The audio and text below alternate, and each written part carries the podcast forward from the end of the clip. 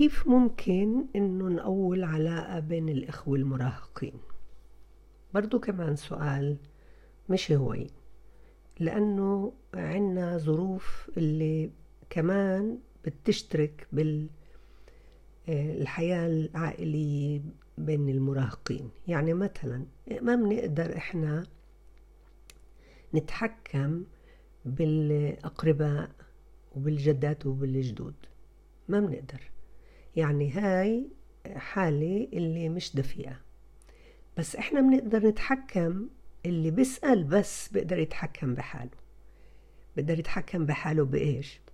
حتى بده حاطط هدف براسه إنه بده يقوي أولاده المراهقين بده يعمل على بعض عناصر مهمة بحياته اليومية وأهم من بعض العناصر يعمل عليها يداوم ويثبت.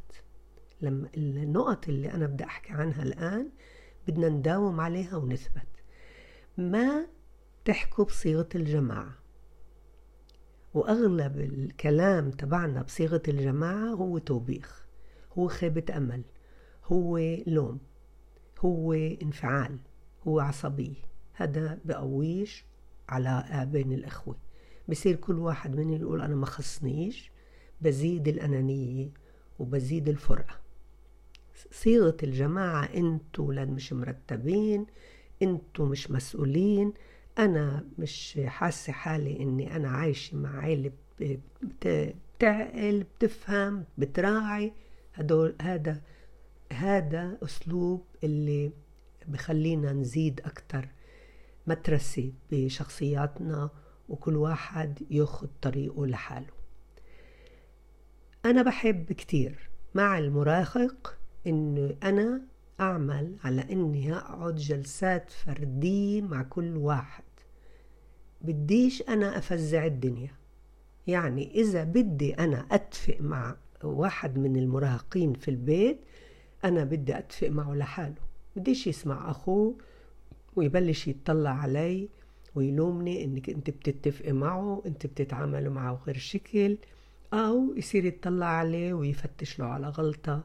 ويزيد أنانيته على إنه بده يكون عند حسن ظنك أكتر منه.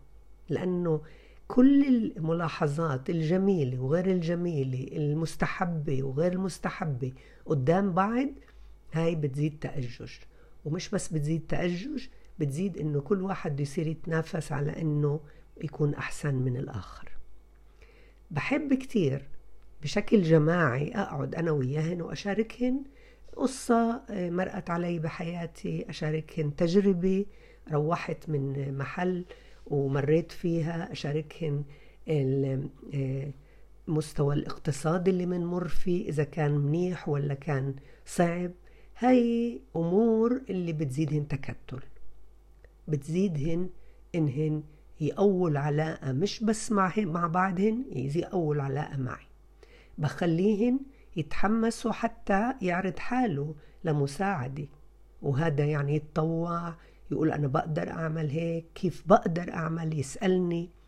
هاي جوانب اللي عامة وكتير لطيفة وكتير منيحة اللي بتقوي العلاقة بيني وبين أولادي المراهقين وبين وبينهن مع بعض.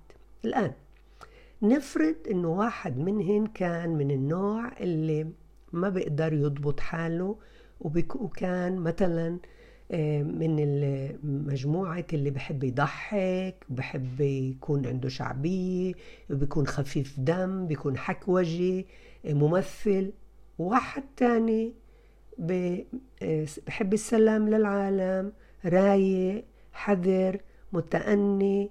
واحد ثالث عنده سلوك اللي بتحترمني بحترمك. أنا بحترم السلطة.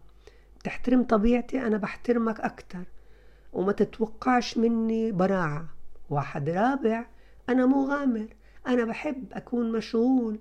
أنا ممكن أكون بالمستقبل رجل أعمال امرأة أعمال. أنا مستقل أنا حاد الطباع أنا ضاج. هيك في عنا شخصيات. هاي الأربع شخصيات أو الأربع مزاجات هاي أنا لازم أعززها ولازم أعرف كيف أتعامل معها. ممنوع أطلب من واحد يصير زي أخوه. مسموح لي أكون مغاير. ممنوع أزعل لما واحد بيطلب المزيد.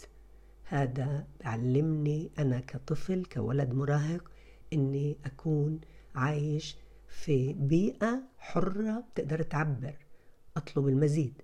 ممكن كمان هذا النشيط أو المغامر يعترض. أنا بديش أقعد بالبيت. أنا بحب أطلع برا.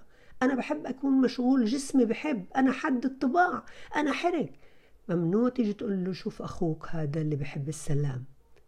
أنا مغاير. إذا أنا الإنسان هذا لأنه أغلب الأهل بصيروا يحطوا صفات للأشخاص اللي ما بتلائم. ما بتلائم المزاج ما بتلائم الشخصية.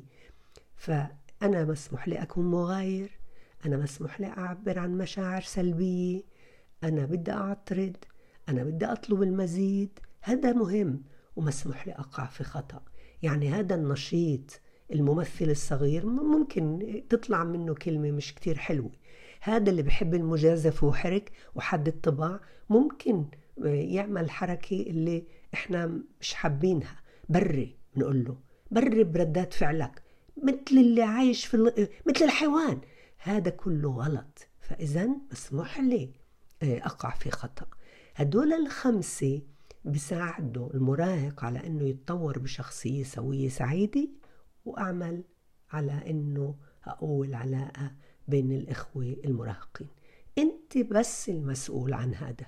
ما تجرب تفرض آه، أسلوبك على السيد على الستيتا على العم على الخال. أنت إذا تدوم وبتثبت على هذا الأسلوب وبتعرف أنه عندك هاي الأنواع من الأمزجة والمزجات أنت بتطور شخصية سوية سعيدة للمراهق وبتعمل على أنك تقول على أبناتهن. وإلى اللقاء.